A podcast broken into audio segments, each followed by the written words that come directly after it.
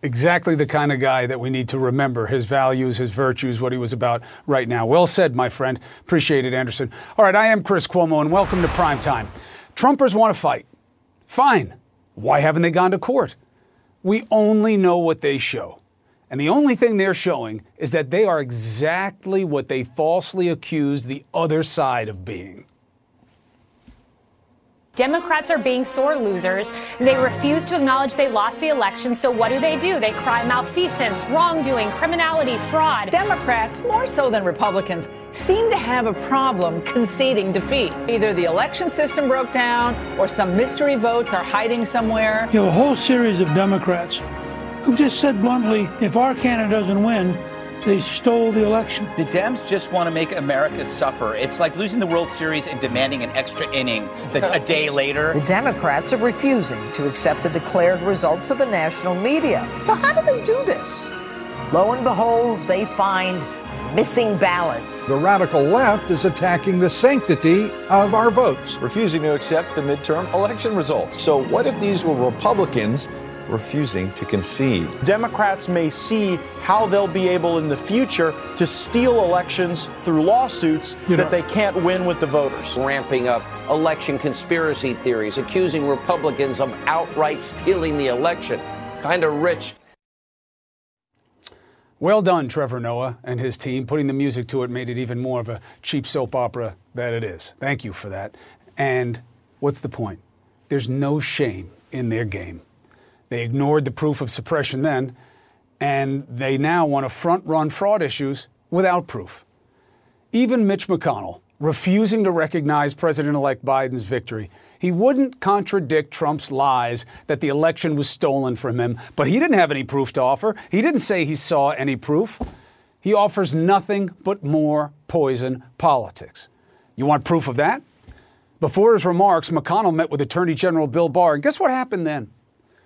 Soon after, Barr authorized federal prosecutors across America to pursue, quote, any substantial allegations of voting irregularities before the election is certified, despite zero evidence. Again, you have to keep saying that because it's not, this isn't how it works. If you think something happened, you prove it. Are irregularities even crimes? And what substantial allegations? If they've seen any, why can't they share? Or is this more proof of why Trump not only lost, but was impeached for abusing the power that you gave him? Proof of why he lost. More proof? The agency overseeing transition won't recognize Biden's victory, withholding funds and national security tools. They are keeping Biden from getting the security briefings that he needs to keep us safe. It is one of the first rights a president elect has access to highly classified intelligence briefings. That's what the current president gets. We know he doesn't pay attention to them, but Biden would. And we need that because we're in trouble. COVID keeps getting worse, and Trump just does nothing. Today we passed 10 million cases. Want more proof? Of why you lost because you say almost nothing about the problems, and Trump, you do even less. What are you supposed to do? Watch Biden. This is what a president says in a pandemic. We have to come together to heal the soul of this country so that we can effectively address this crisis as one country where hardworking Americans have each other's backs and we're united in our shared goal defeating this virus. We can save tens of thousands of lives if everyone would just wear a mask. The goal of mask wearing is not to make your life less comfortable. It's to take something or take something away from you. It's to give something back to all of us, a normal life. Giving the right message matters. Making plans, changing approaches, providing more money and guidance, it all matters. It makes people know what matters. And it keeps the confidence of the people you need in a time like this, like Dr. Tony Fauci. I have no intention of leaving. This is an important job. I've been doing it now for a very long time. I've been doing it under six presidents. It's an important job, and my goal is to serve the American public no matter what the administration is. Hmm. Let's bring in someone who can help us look at this in sharper focus because this is a critical moment. And we need critical thinking. Tom Friedman, New York Times columnist, author of bestseller Thank You for Being Late. Good to see you. How big a deal is it that they are trying to hamstring Biden from getting the briefings and allowing his team uh, the transition help it needs? Well, Chris, you know, I, I keep thinking about this moment, and Trump is such a small man in such a big time. We are facing not only just a transition in power, but a transition in power in the middle of a pandemic. And all over the world, not only in, in America, where Americans are looking to the government for help, Chris, all over the world, there are soldiers, men and women, um, on post right now in Syria, in Iraq, in Afghanistan, ready to make the ultimate sacrifice for their country. And these Republican senators and uh, senior officials who are backing Trump in this ridiculous wild goose chase, they will not make the smallest sacrifice. These are people, Chris, who will not risk $174,000 in salary and free parking at National Airport to stand up and say the right thing. It's, it's, it's not only shameful, this is actually, Chris, the biggest threat to our democracy since the Civil War. It's all from within because we have a deeply, deeply disturbed party with populated now by people who are day in and day out ready to put the interests of that party ahead of the nation and ahead of the Constitution. Where is COVID theoretically in 70 days? if we don't change course, double down on messaging, rethink how we access different resources from the federal level, rethink what we're doing at schools. I mean, 70 days ago, we were on like a different planet in terms of where COVID was headed. Yeah, Chris, I really fear in 70 days. I mean, you're going to be afraid to go to the grocery store. One thing we've all kind of gotten used to is at least going out. In my case, go to the grocery store. You know, occasionally, you know, um, meet people outside somewhere. Um, when when you're up to 200, 250,000 cases a day, which is what's possibly going to happen here, uh, you'll paralyze the whole economy. I don't even know how they'll be able to have an inauguration. Wouldn't you want to do everything, as Biden suggested, to minimize that, to bring that number down by doing the easiest thing and also the most patriotic thing wearing a mask so you don't infect somebody else. Let's put to the side the fact that Pfizer is not part of Operation Warp Speed for the development phase. They did this on their own with their own money. Yes, I'm sure they were enticed by the billions for distribution uh, into ramping this up and doing it, but they weren't part of it, so taking credit for their development isn't fair to Pfizer, uh, frankly. But now they're going to get the money, they're going to distribute it. And the idea that we're good, Tom, we're good, that's it. We're going to be able to go back to normal life. What's being missed? Well, what's being missed is, um, you know, this is just the inoculation process. Chris is a two-stage process. You'll you'll need to have uh, two injections, uh, uh, several weeks apart, um, uh, and then there'll be a period before you know the full immunity kicks in. And then, in terms of the number, you know, to to distribute the, this vaccine requires extremely cold temperatures uh, you know, to to, uh, to be able to do this and maintain the vaccine um, uh, and the cold chain. That's something. Actually, what do you want? You're going to want to enlist the U.S. military for that. What do we do today? The president just decapitated the Secretary of Defense. Because why? Because that Secretary of Defense wouldn't put Trump's interests ahead of the Constitution. People need to stop and think how crazy that is. We just fired the Secretary of Defense because he wouldn't go to a church with Trump, um, move away crowds so Trump could hold a Bible upside down to advance his campaign. In the middle of a pandemic, folks, do you realize how crazy that is? And you know what's behind this man holding power. He knows, Chris, he is looking at humiliation, uh, incarceration, and liquidation if he's out of power and he is going to do everything he can to hold on. And that's not to mention the other clowns around him. Right. That's the real all, risk oh, here. Trump is yeah, what he is. Period. Yeah. But the other, McConnell, but the other Cruz, clowns, the, Rubio, a yeah. lot of big shots in that party now and in the future are saying, "Hey, hold on. He may have something here." The, and of course, as you noted, this is all court cases looking for evidence, not evidence demanding court cases.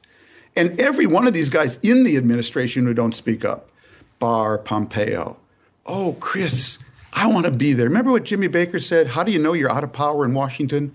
When your limousine is yellow and your driver speaks Farsi. Oh, baby, I want to be there. I want to be there and watch Barr and Pompeo having to hail a cab. And that's what they fear. They fear their perks. And they are ready to sell out this country in order to preserve their perks, their fantasies about running for president one day, and their need for the endorsement of this incredibly disturbed man who is our president. But one way or another, the people who are on the executive side are going to be out. I'm worried about the legislative side. I mean, Joe Biden's not going to be able to get us the kind of relief that families need. I don't have to tell you this, but for the audience, just a reminder we have more people standing in line for food in this country than we have in decades. I mean, we're talking about since the Great Depression. That takes two to tango, Tom. You know that very well. You know, if these guys are holding on to Trump's coattails, thinking what, he's going to run again in four years or something like that?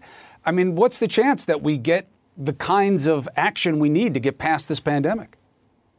You know, you know, you, you could sit back, Chris, and say, well, you know, it's actually good if you have divided government. Everyone has skin in the game, okay? And then maybe um, they'll want to cooperate more. But what, what is McConnell telling us? he's not, he's not one. He wants his your scalp in the game. Okay, that's what he wants. He's already telling us he's going to try to do to Biden what he did to Obama, and what that means is I hope I hope everybody moves to Georgia you know, in the next uh, a month or two, uh, registers to vote um, uh, and votes uh, for these two Democratic senators running against, incidentally, two Georgia senators, both of whom were investigated for what? For getting a briefing on the coronavirus and then selling stocks before the public was aware of that information. Both of them were investigated for that. So, as you look at it now, where do you think we are in a month? Oh, Chris, I, I really worry. And you know, we talked about this before that we will not be able to have a legitimate transfer of power. Right now, there's really there's really this competition in the country between truth tellers and truth deniers. And what, what is at least somewhat hopeful is the truth tellers now have Republicans on that side. George W. Bush, uh, Dan Quayle, uh, even the Wall Street Journal editorial today, uh, the Business Roundtable.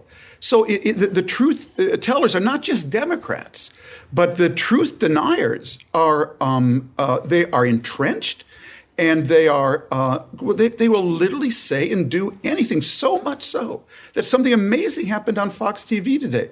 Uh, Neil Cavuto cut off Kayleigh McEnany, the White House spokeswoman, when she was peddling lies. Fox TV did that. Well, Neil Cavuto that did. tells you the level of corruption that we have going on here. And so I'm hoping that in this fight, and it's really a fight over truth, that the truth tellers will build up uh, you know more and more support. Uh, because the truth deniers chris and this gets back to your earlier question there's really two categories of them. There's the worst category the truth deniers who know just what they're doing. Mm-hmm. lindsey graham ted cruz bill barr they know just what they're doing. It's so cynical. Putting party before country. And then, unfortunately, there's all these people who are buying it because Trump has so poisoned the well. And um, I, I, can't tell you who's going to win in that fight. All I can tell you, Chris, is we're playing with fire because you keep pumping this up. And there are a lot of guns in this country. And I, I repeat what I've said before this. You know, we could not, we could face a situation where we cannot have a legitimate transfer of power. And if that happens, all bets are off because there really is no mechanism. Well, that's not true. You'll have the Electoral College. If they come through and do it, then you have the inauguration. Hopefully, uh, those traditions, and obviously the Electoral College as a legal process will be it. The problem becomes if they try to mess with the Electoral College. And then yeah. you don't have a lot of protective mechanisms because we've never really gone through that. But as they say, the, the best, the easiest words to say and the, the words that mean nothing, we will see. Uh, Tom Friedman, thank you very much. Appreciate your perspective. Anytime, Chris. Thank you. I mean, look, any way you, you think about it, for me, it's all about the pandemic. Everything we care about uh, has something to do with the pandemic. Our kids in their schools, we know it's not working as well as it does. Okay, one case, everything shuts down. There, there's a lack of resources, a lack of understanding.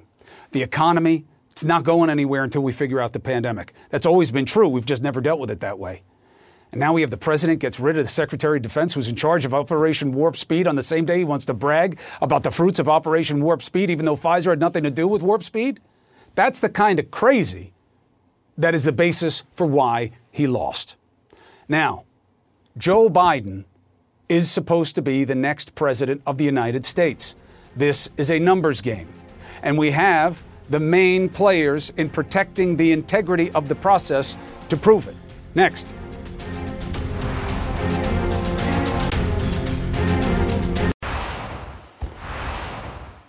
You know, this election isn't over.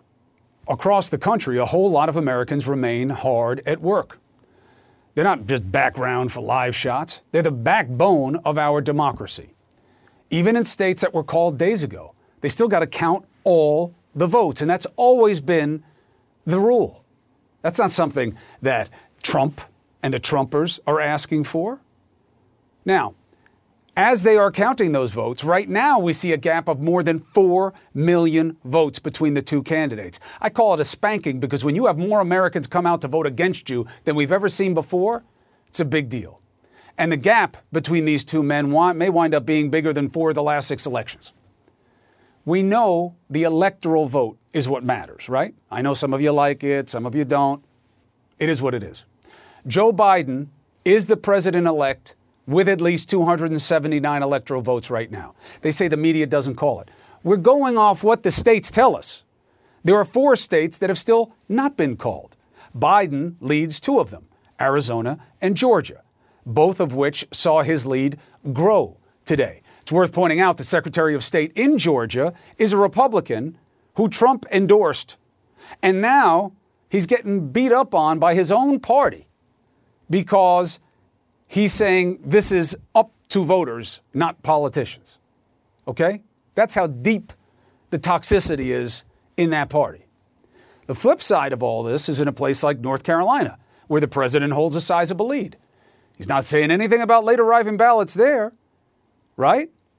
Ballots have until Thursday to be received in that state, as long as they were postmarked by Election Day. Well, isn't that what you were complaining about? Where, where, where's all the consternation? Is it really as simple as if you win, good? If you lose, fraud? Is that what a president does? Is that what supporters of a president does do? Is that what senators do? In Alaska, Trump still holds a big lead, always has. Still a long way to go. Mail in counting doesn't even start until Tuesday. You see what I'm saying? For all the talk about recounts and the mar, you know, all these things, come on. Michigan, you want to recount? Look at the margin six figures. You think a recount is going to change that? Google. See what kind of factor recounts involve. Nothing like that, nothing close.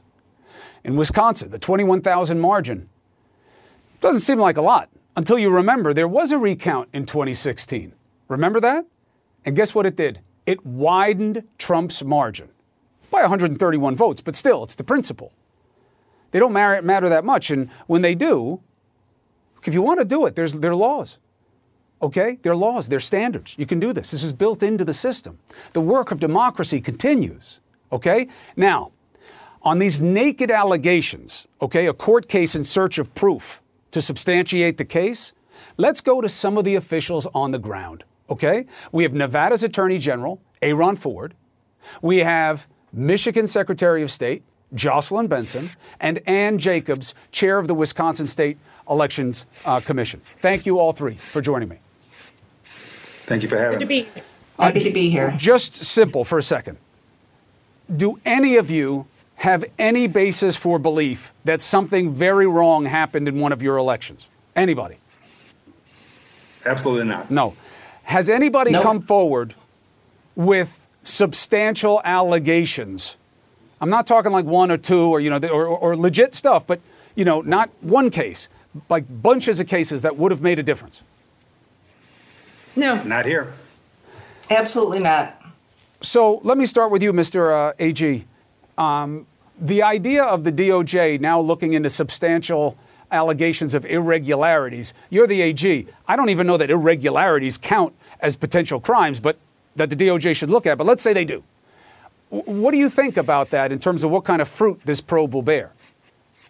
In your well, state? First off, that's not how we do things around here. Uh, for 40 years, presidents, Democrats and Republic, Democratic and Republican, uh, have stayed out of state elections. We run these elections, we canvass these elections, and we certify these elections. And at least until the certification stage, they stay out. Uh, so I'm a little perturbed about the fact that they, they're coming in right now uh, to look for what they call irregularities, which is, as you've indicated, is not a legal term of art that leads to anything.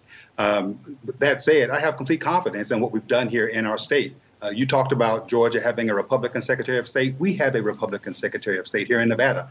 Uh, and I believe in her competency, and I believe in the competency of these 17 registrars that we have in our state as well who are working on these issues. And so, uh, you know, them coming in, I don't believe is going to reveal anything beyond the one off. Uh, and in fact, it's going to reveal just the opposite that these allegations are only subst- uh, um, specula- speculative and have no basis at all. Uh, Secretary of State Benson, the the idea that uh, one case can come up, two ca- I mean, look, there are cases all the time. Uh, somebody's dead, somebody steals their identity, um, or whatever it is, you know, that, that some ballot gets through that shouldn't have. What is the bar for you in terms of understanding uh, when you have a problem with your election result? Well, certainly we are focused on making sure every valid vote counts. And, you know, what we recognize actually is happening right now are a lot of press releases masquerading as legal claims that are geared at promoting false Absolutely. information and ultimately trying to erode voters' confidence in what was an extraordinarily well run election. So, my metric, my bar is really looking at the election workers, their work, uh, and the transparency of the process. And by the way, there have been more eyes, more scrutiny on this election in Michigan than any I can recall in, in recent history. So, you know, the bottom line is I'm confident that any inquiries that proceed in Michigan or elsewhere are only going to reveal the truth. And that's what so many of us involved in the process already know. This election was smooth, secure, transparent, and accurate. Um, uh, Chairman Jacobs, uh, how concerned are you about uh, the effect on the integrity of the process these allegations have? Because they're not easy to disprove. That's what's going to happen here.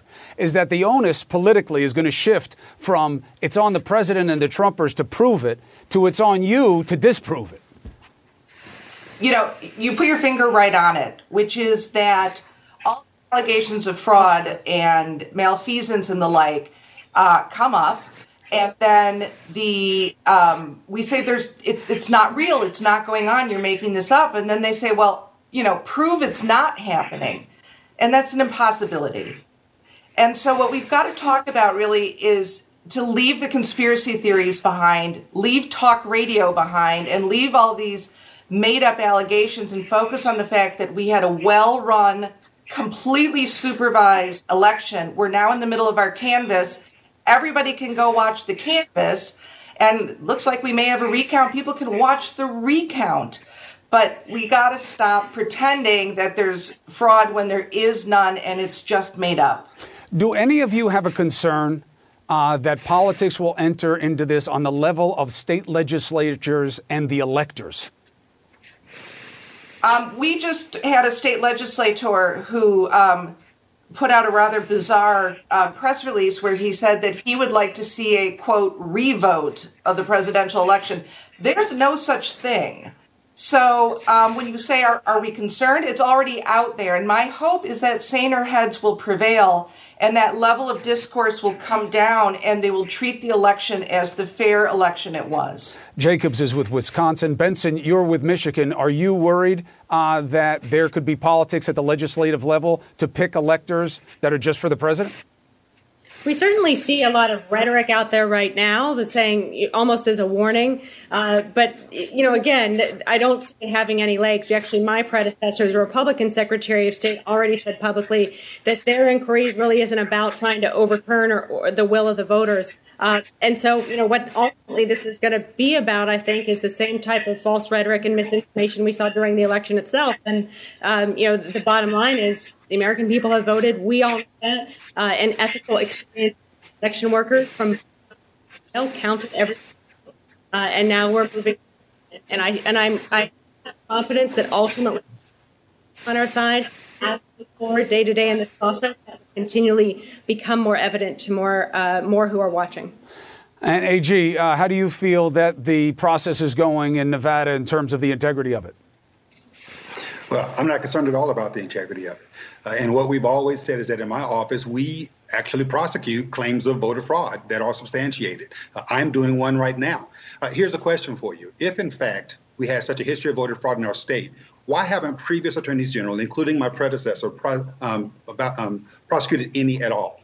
Uh, and in fact, there's only one that's been prosecuted as of late, and I'm prosecuting that. And I don't anticipate having problems on a going forward basis. But if they happen, if voter fraud is proven, if they file a complaint, not a press release, uh, not a PR stunt, not a statement on television, if they were to file a complaint with my office, not a redacted affidavit, which is they, they've tried to do, a complaint where we can call someone, perform an investigation, ascertain whether we should prosecute someone, we will do it. But they're not doing that. Instead, they're playing this in the press because they know that they have no leg to stand on. That's why they've been thrown out of court four times already trying to attack the integrity of our relation uh, of our elections, and we will continue prevailing because I believe in the integrity of our relation, of our elections. Well, good people doing the job that you were elected to do. Thank you very much for taking the opportunity in a busy time. I want the audience to hear from you. You are the guys who are in charge uh, of the elections in your state. You understand the apparatus, and I just wanted to make sure they hear from you. Nobody's hearing about anything except, uh, you know, from pundits and political players. So thank you very much, all three. Good luck in your efforts going forward. Thank you. Thank Chris. you. Thanks so much. All right. So there you have Nevada, Michigan, and Wisconsin. And yeah, there are other states in play with it, but I'm telling you, we only know what they show. Anybody brings me evidence of big bundles of votes that were done or harvested or right or wrong, bring them on. None of us has an interest in anything but the integrity of the process. But this is poison, what they're doing. And I'm not going to ignore it. I'll ignore the tweets. I'll ignore a, a, lot of the poison around the edges. But the main infection, I'm not going to ignore it. You have to expose it. You have to show there's nothing there. And if there is something there, we have to vet it. But we have to stop this in this country. You either tell the truth or you're telling a lie. And either one has to be exposed. Especially why? Well, because look where we are. We're in the middle of a pandemic.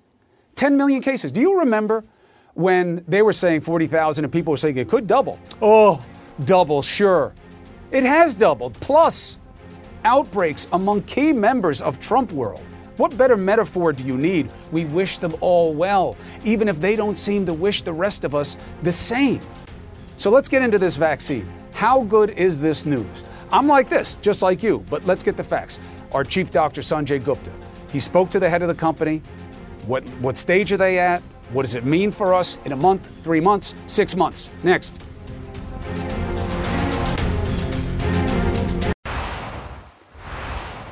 Ten million cases, over 100,000 a day. This is what they said would never happen. There's no reason uh, to get all crazy about it. Things are going the right way. We're rounding the corner. I told you, rounding the corner was a clever way of hiding the fact that we are doing spirals down into hell with this thing. We have to do more and better. It is spreading exponentially in all regions of the country. For the past five days straight, we've exceeded that 100,000 per case day, uh, 100,000 cases per day limit. The road we're on is not good. But of course, there's hope. We know that the models show that if you up how people are dealing with the basics, right, the masks, the distancing, what we choose to do and don't do, things get better. And today we got great news about the potential of our future. Drug maker Pfizer announced that early data shows its COVID vaccine is more than 90% effective. We're all seizing on the 90. I think we should be seizing on the early part. I am not Mr. Debbie Downer, all right? I just don't like false expectations about a pandemic. So let's discuss with Sanjay Gupta, chief doctor. Um, early testing shows 90% effectiveness. How much um, faith do you put in that? How much optimism? Well, you know, I'm, I'm kind of with you, Chris. I mean, overall, I think this is this is good news. I mean, this is a good day uh, in terms of uh, the overall news about the pandemic. But it is early, and it's also interim, meaning that it's not just that they've early analysis; they still have more data to collect here. But it's, it's, it's fairly promising. And the way this works, Chris, as you know, is that the CEO of Pfizer, he hasn't seen the data. The investigators haven't seen the data. It's this independent committee that unblinds it for the first time, analyzes it, and then called the CEO uh, 2 o'clock yesterday and said, hey, this thing looks really good. I'll show you the numbers quickly, Chris. I think people are sometimes surprised by these types of numbers, but 44,000 people roughly in the trial. The trial's been going on for some time. Half, half of them get vaccine, half get placebo. Within that time period, 94 people became infected with COVID 19, but only 10% of them were in the group that received the vaccine. The majority of the people who got infected were in the group that received the placebo. That's basically it, Chris. That's how they sort of know that this thing seems to be effective. I talked to the CEO about this. He's bullish, as you might imagine. Here, here's what he said 90% is a game changer. 90%, now you are uh, hoping to have a tool in your war against this pandemic that could be significantly effective. Uh, how long uh, this protection will last is something that we don't know right now, but uh, it's part of the objectives of this study. We will follow up the 44,000 uh, people that uh, they received, uh, they are part of this study for two years. And during this follow up, obviously, we will be looking also the durability of uh, the immune responses. All right, so obviously it's about uh, how long it would last and whether or not this yeah. uh, efficacy holds uh, in terms of more testing. But look, all, all good news. You know, it's better better than having it be 10% effective, and they don't think it's. But what other news uh, came out of that interview for you in terms of the known unknowns and concerns going forward? Well, I, I, think the you know there's three ingredients that we're talking about here: the efficacy, you know, the effectiveness. One, safety. Uh, you know, they still need to wait on this, and we're not going to know safety data, full safety data, until the end of this month. Um, but then, you know, Chris, we're talking about the, the other thing that came out of this. This is one of the largest distribution projects we've ever seen in our history. We're talking potentially two medication, two shots of this medication that's stored at an incredibly cold temperature. There are refrigerators, football fields full of refrigerators in cities across America right now, getting ready to store this and then getting ready for distribution. And in order for this to work, Chris, uh, it's not just the United States. Uh, they have to. They, this vaccine has to be available in many places around the world because an infection or an outbreak anywhere is an infection or outbreak everywhere. How big a deal so is the refrigeration? This, it's, I think it's challenging, Chris. I, I will tell you, if, the, if there were a vaccine out there that did, was one shot and did not need that sort of refrigeration, as we're seeing with the Johnson and Johnson one, I think that would be a much easier distribution project. They got to come up with these special cases that can store it. Yeah, what's up they, with the refrigeration? The right size for that. Why does one need it and one well, doesn't? It, so it's a different type of vaccine. With this, with this genetic vaccine, this mRNA vaccine, it needs to be stored at a very cold temperature. Otherwise, it becomes unstable. Uh, some of these other vaccines don't need that, that sort of cold temperature. Many of them need refrigeration still, but not this super cold temperature. And that makes it challenging. You know, think about the United States, but start thinking about other right. countries and hard to reach places within those countries. It matters. So that, you know, how they're going to get that done, I think is a big part of this. They got three huge facilities here in the United States. They got one in Germany and Belgium where they're going to, that's going to be responsible for the rest of the world.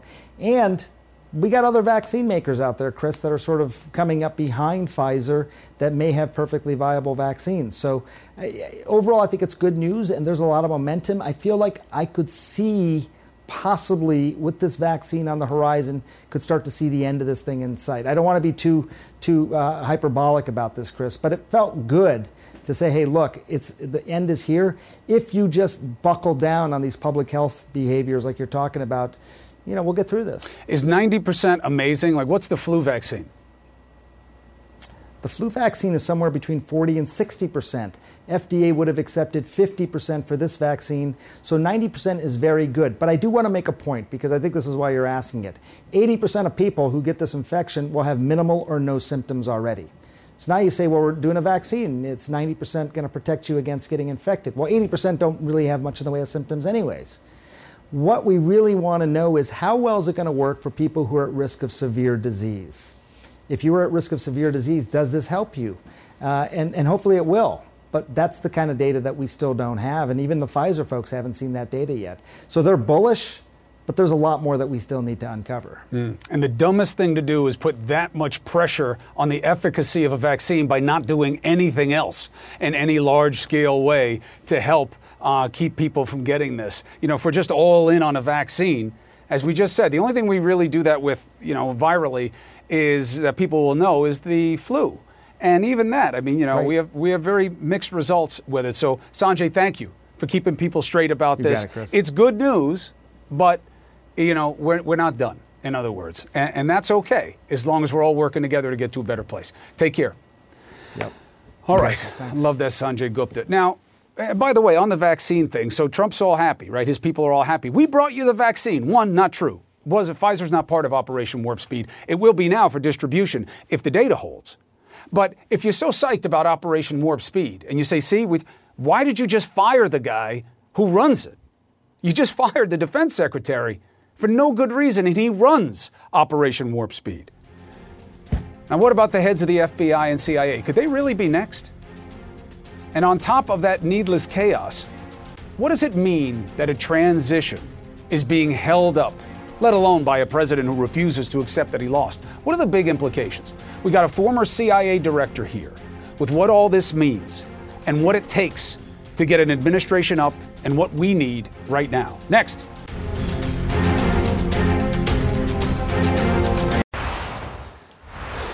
The defense secretary is out. Petty politics, but a big problem. Why? He runs Operation Warp Speed. And that's kind of key to the meager efforts of dealing with this vaccine and the pandemic. Our reporting is that now the heads of the CIA and FBI may be next. Why? Petty politics. And because of this GSA mess, that's the agency that helps deal with the transition, we know the president elect isn't getting access to the same high classified, uh, highly classified intel that his predecessors did in the middle of a pandemic. Let's discuss the threat with former CIA Director John Brennan. He's got a new book out, by the way Undaunted My Fight Against America's Enemies at Home and Abroad. Good to see you, sir. Good evening, Chris. So people hear this news ah, that's Trump being Trump. It'll pass. What are they missing? They're missing what is a very, very worrisome development. It's clear that Mark Esper was removed as Secretary of Defense because he rebuffed Donald Trump's efforts to politicize the U.S. military. And I think it's quite apparent from the reporting that Mark Esper has stood up to Donald Trump uh, repeatedly. Who knows what else he has refused to do? And the Secretary of Defense position is, I think, the most consequential position in the U.S. government aside from the President of the United States because it is the Secretary of Defense who carries out the orders given by a president for military operations. And if Mark Esper has been pushed aside because he is not, you know, uh, listening to Donald Trump, you know, carrying out these these orders, uh, who knows what his successor, this acting secretary, Chris Miller, is going to do if Donald Trump does give some type of order that really is counter to, I think, what our national security interests need to be. One more rebuttal to his shoulder shrug. 70 days. You know, he'll be gone in 70 days anyway, once the Electoral College meets and we have the inauguration. 70 days, you can do a lot of damage in 70 days. He still is the president of the United States. And is he going to carry out these vendettas against other individuals, as you pointed out, Chris Wray or Gina Haspel or others? It is clear that Donald Trump is trying to exercise the power because he can, and he is going to settle scores. But I'm very concerned what he might do in his remaining 70 days in office. Is he going to take some type of military action? Is he going to release some type of information that could, in fact, threaten our national security interests? So I think people need to be looking very carefully at what he's doing. And unfortunately, Republicans in Congress continue to give Donald Trump a pass. All right, so this is the key question What can be done? Uh, short of him messing with the electoral college and trying to have Republican or friendlies pick their own electors and you know go grand scale with faithless electors, what can be done to stop anything he wants to do in the next 70 days? Well, if Vice President Pence and the cabinet had an ounce of fortitude and spine and patriotism, I think they would seriously consider invoking the 25th Amendment. Um, and you know pushing Donald Trump out because he is just very unpredictable now. He's like a cornered cat, tiger, and he is going to lash out. And the fact that again that he has the powers of the presidency in his hands is quite worrisome. Now we we know that uh, the Attorney General Barr has uh, done Donald Trump's bidding in the past. Will he continue to do that uh, vis-a-vis this election? I don't know. But I do think it's something that the members of Congress, the leadership of the Republican Party, really needs to send clear signals to Donald Trump that if he goes, uh, continues to go along this path, they are going to put up roadblocks. What do you make of the Attorney General saying that uh, his investigators before the Electoral College were look at substantial allegations of voting irregularities? As you and I both know, irregularities is not a legal standard or any kind of criminal rubric. Uh, but what do you make of that? Well, I think it's an unprecedented move. And again, since William Barr has shown that he is willing to be Donald Trump's personal defense lawyer as opposed to the Attorney General of the United States, I am concerned that he's going to be looking at this in a very one sided manner. And so I think this is something that uh, hopefully the, the state attorney generals and others are going to stand fast. And also the, Department of Justice professional uh, professionals are going to carry out their duties irrespective of whatever type of political winds they feel are blowing their way. Mm. John Brennan, thank you very much for your perspective. Appreciate it. Love to have you back when we see what happens next. The new book, Undaunted, on sale right now. Be well, sir. Thank you. All right, you've heard by now. Alex Trebek is gone. Uh, he brought us together the way few people can. He is such a reminder, especially now. Hate that he's gone. I hate what took him. But there are things you don't know about Alex Trebek that you do need to know right now. And I can tell you, and I will.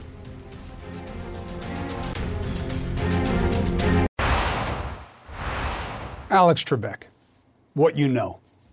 Jeopardy host nearly three decades, lost his fight to pancreatic cancer at 80.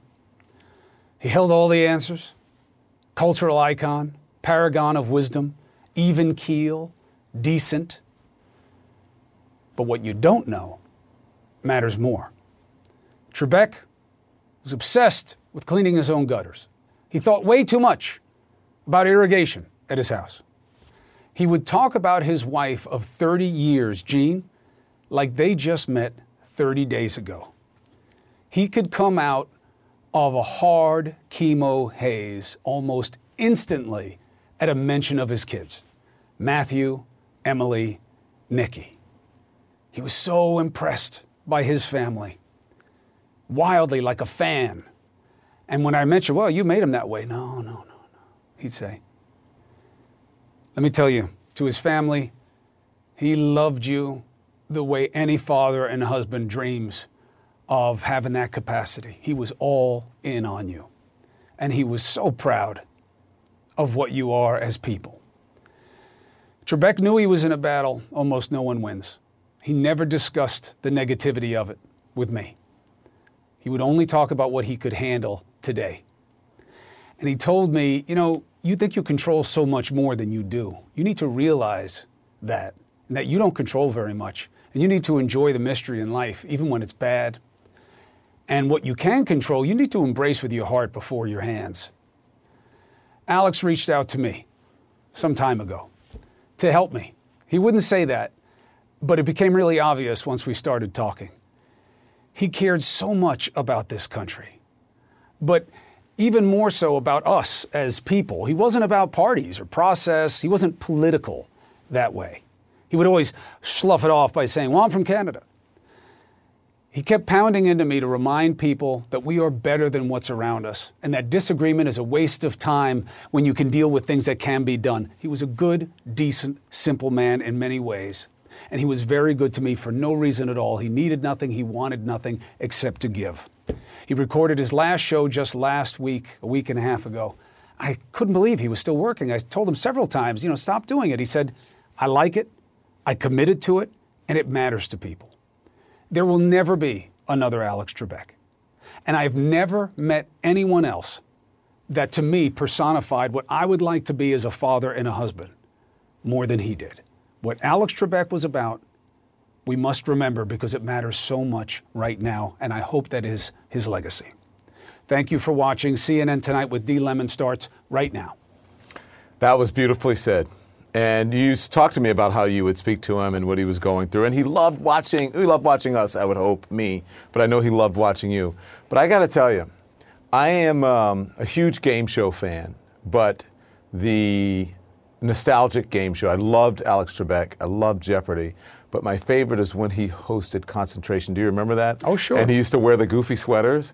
If you want to know, I mean, he had such a personality because on he had a personality that would come out on Jeopardy. But, but he was a, he was more of a human being, I think, and more of like a dad when he was hosting concentration. Am I wrong?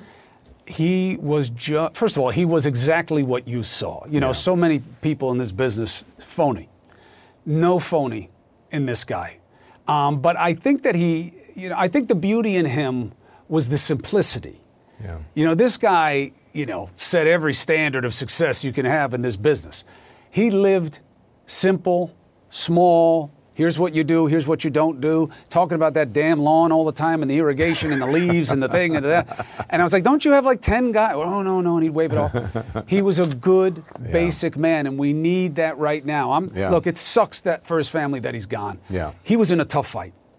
But, you know, I do believe on one level, everything happens for a reason. And a country that's all tore up about how to be human beings right now just got a really painful reminder of how someone lives life at their best, who perseveres through difficulty at its worst, and does it with a sense of honor and purpose of what matters more than he does. And there and there's so much there are so many similarities. I know he didn't like to be poli- political, but there's so many similarities to him and the decency that we're getting at the top of uh, the country right now, and that is the the, the current president elect. And so we, we can talk about Alex Trebek and we wish him and his family well. We got to talk about what's happening in this country, Chris. And I thank you, and you're a good man. I love you. Great last night. I enjoyed having dinner with you and the entire family. It was really I nice. love seeing you. It was great. You yeah. and Trebek represent the same thing in my life. I am Yeah. ridiculously blessed with having great people around me. I, love thought you were going to say people who owe you money, but he didn't. You know, he Nope. didn't. did. No, he didn't. All right, I, I owe you. him. Have a great later. show. Thank you very much. Quality sleep is essential, and that's why the Sleep Number Smart Bed is designed for your ever evolving sleep needs. So you can choose what's right for you whenever you like. Need a bed that's firmer or softer on either side? Helps you sleep at a comfortable temperature, quiets their snores. Sleep Number does that. Sleep better together. JD Power ranks Sleep Number number 1 in customer satisfaction with mattresses purchased in-store. And now, save 50% on Sleep Number limited edition smart beds for a limited time. For JD Power 2023 award information, visit jdpower.com/awards. Only at Sleep Number stores or sleepnumber.com. I'm Dr. Sanjay Gupta, host of the Chasing Life podcast. In honor of our 10th season, we want to hear from you. Leave us a message at 470 396 0832 and tell us how you chase life. It could be used on an upcoming episode.